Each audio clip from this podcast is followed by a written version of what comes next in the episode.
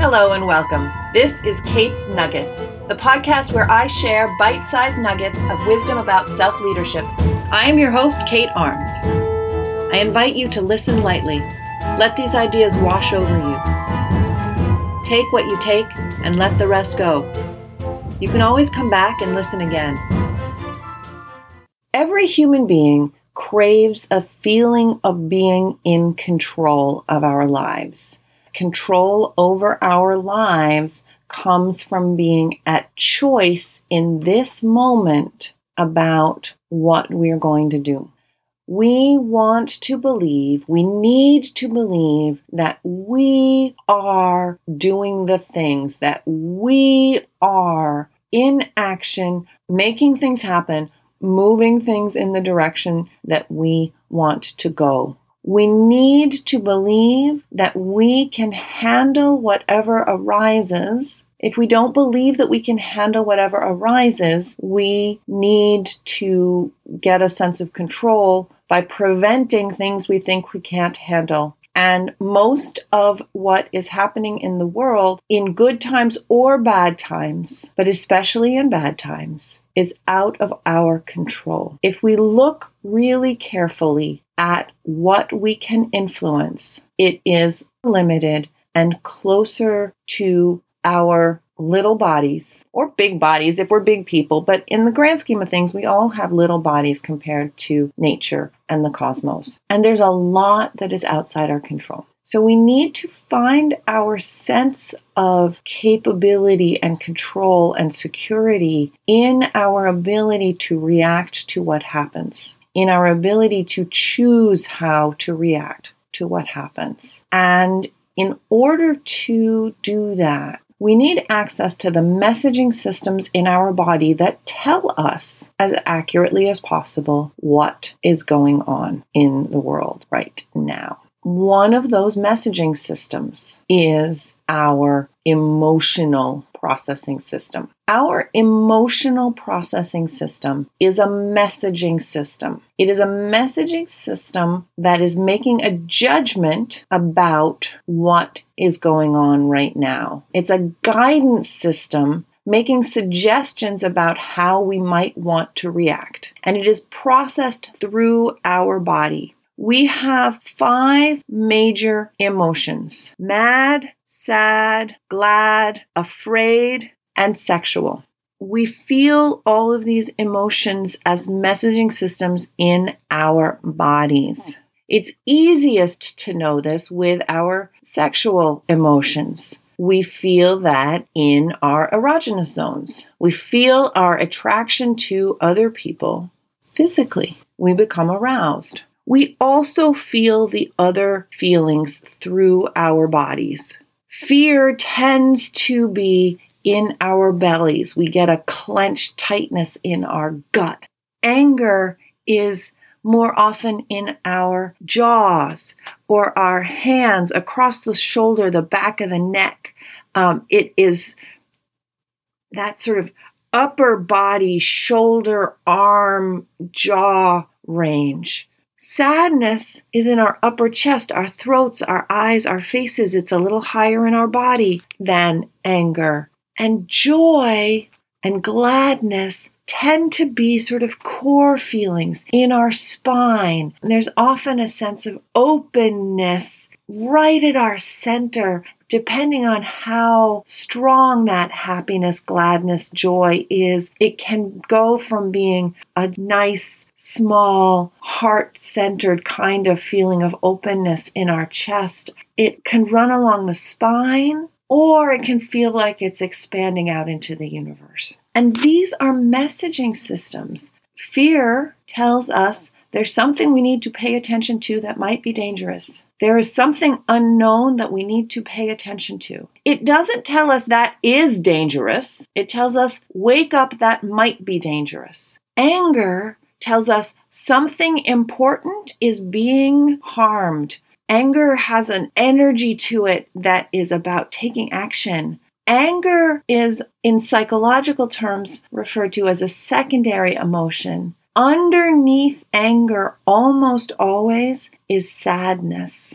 There's a hurt And then the energy to do something to stop that hurt from existing is in anger.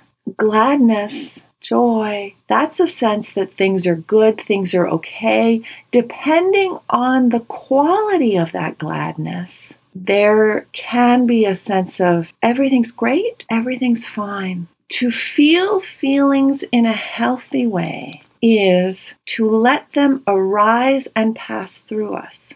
They are messaging systems. And if we hang on to any one message, we don't get the next message because there's only room in our consciousness for one message at a time. Our emotional processing systems are designed to deal with this. What happens with our experience of emotions is we stay conscious of the physical feelings that are connected with the sensation that we label emotion. They last about 90 seconds, long enough to get our attention and for us to start deciding how we want to react to it. Now, if we don't take any action in response to the feeling, 90 seconds from now, circumstances may not have changed very much. And so the feeling that arises next may be very, very similar to the one that existed before. If we learn to let those feelings pass through us and we let ourselves feel our feelings, we develop two things. One is we get a deeper sense of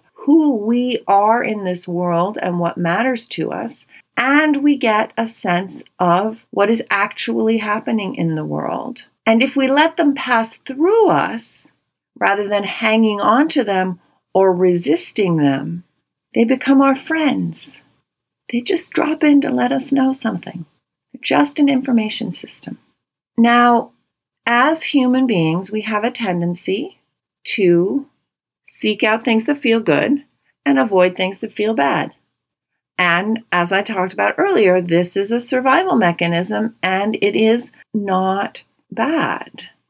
But it can go wrong because when we have a good feeling, we don't want to let it pass. We want to hold on to it because it's easier in our thinking to hold on to this good feeling than it is to create that good feeling in the next moment. Or we know from experience that good things don't last. So we want to hold on to this for as long as we can because we want to avoid the feeling of letdown when the good thing doesn't last. And it takes practice for most of us to let go of a good feeling and to let it pass. But if we don't let it pass, we're resisting the next feeling. And if we're resisting the next feeling, we're avoiding reality. And if we're avoiding reality, then we can't react to reality and then we have less control because we're actually not seeing things as they are. We're seeing things as we want them to be or as we're pretending that they are. And in order to actually have impact in what's going on in the world right now and actually to be effective doing things in the world, we need to see the world clearly. So we need to be willing to let go of the good feelings, to let them pass through us, to know,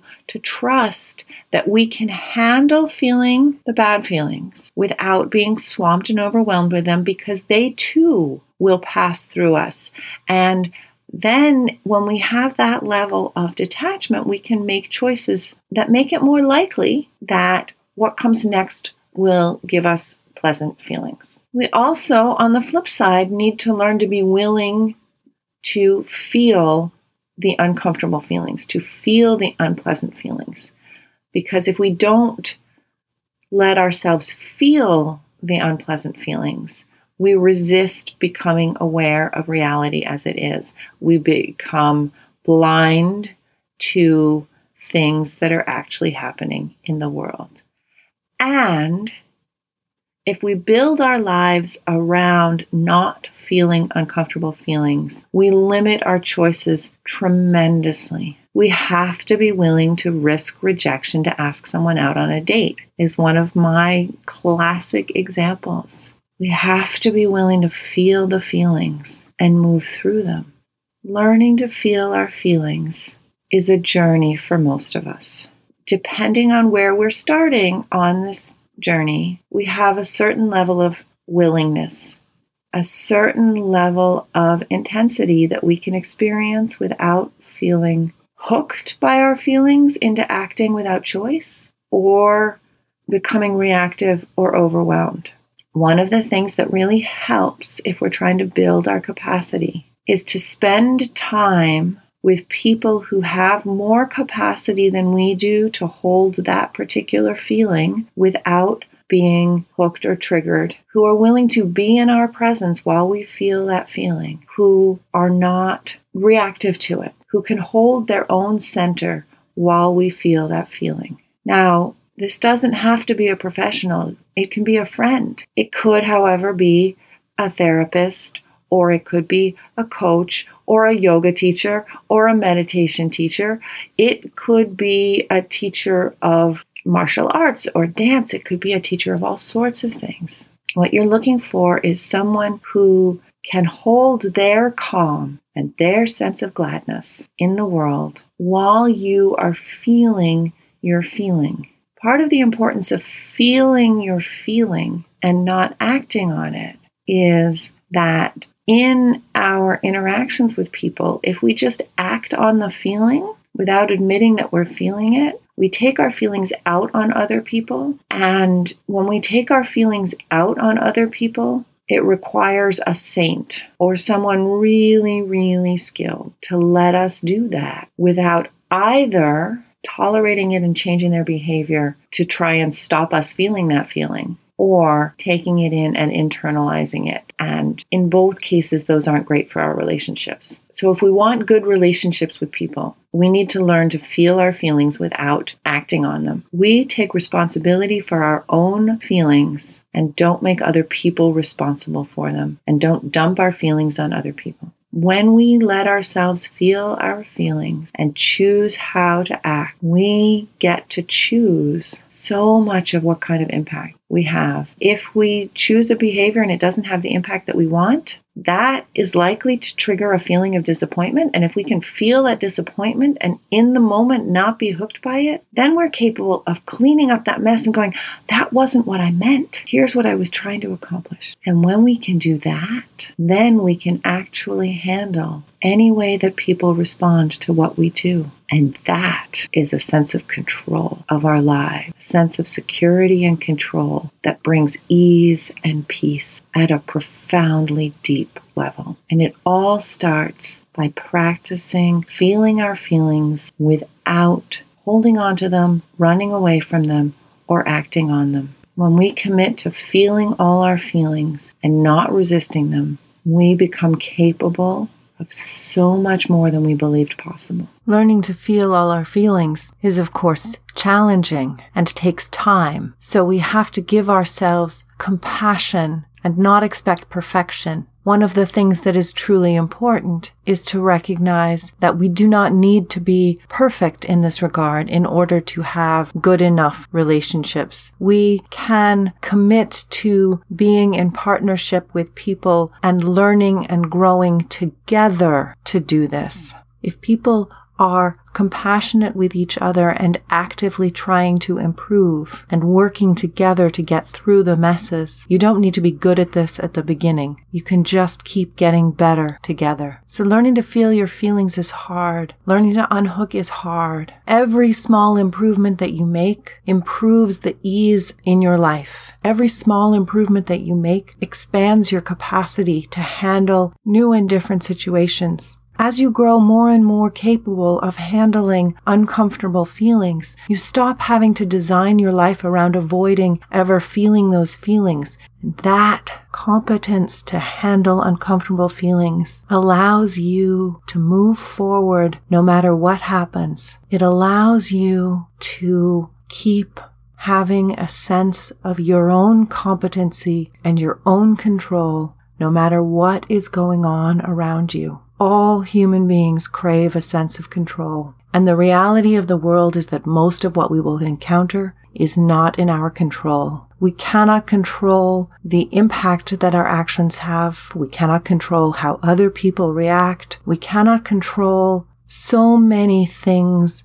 that are influenced by random chance, by other people's actions, by nature. What we can control is what we do with what happens to us. And we can increase our ability to be at choice about what we do and our range of flexibility in any given moment when we grow our capacity to feel our feelings and keep moving. We can feel the fear and do it anyway. We can feel the shame and do it anyway. We can feel the sadness and do it anyway. We can feel the anger and not act on it. We can feel the sexual attraction and not act on it. We can feel the sexual attraction and act on it. We can feel the gladness and the joy and choose more of what brings us that feeling. We gain control of our own lives and the ability to truly step forward into moving our lives in the directions we want to go. If you're enjoying Kate's Nuggets, please share it with your friends. And please write a review on iTunes so other people know what they would get if they listened to. Thank you. To dig deeper into the topics I cover on the podcast, follow me at instagram.com slash signalfirekate or at facebook.com slash katearmscoach. To take this work deeper and learn how I can support you personally as your coach, email me at kate at signalfirecoaching.com to schedule a free consultation. Here's to thriving. Catch you next time. Kate's Nuggets is a Signal Fire coaching production. The music is adapted under license from Heroic Age by Kevin MacLeod.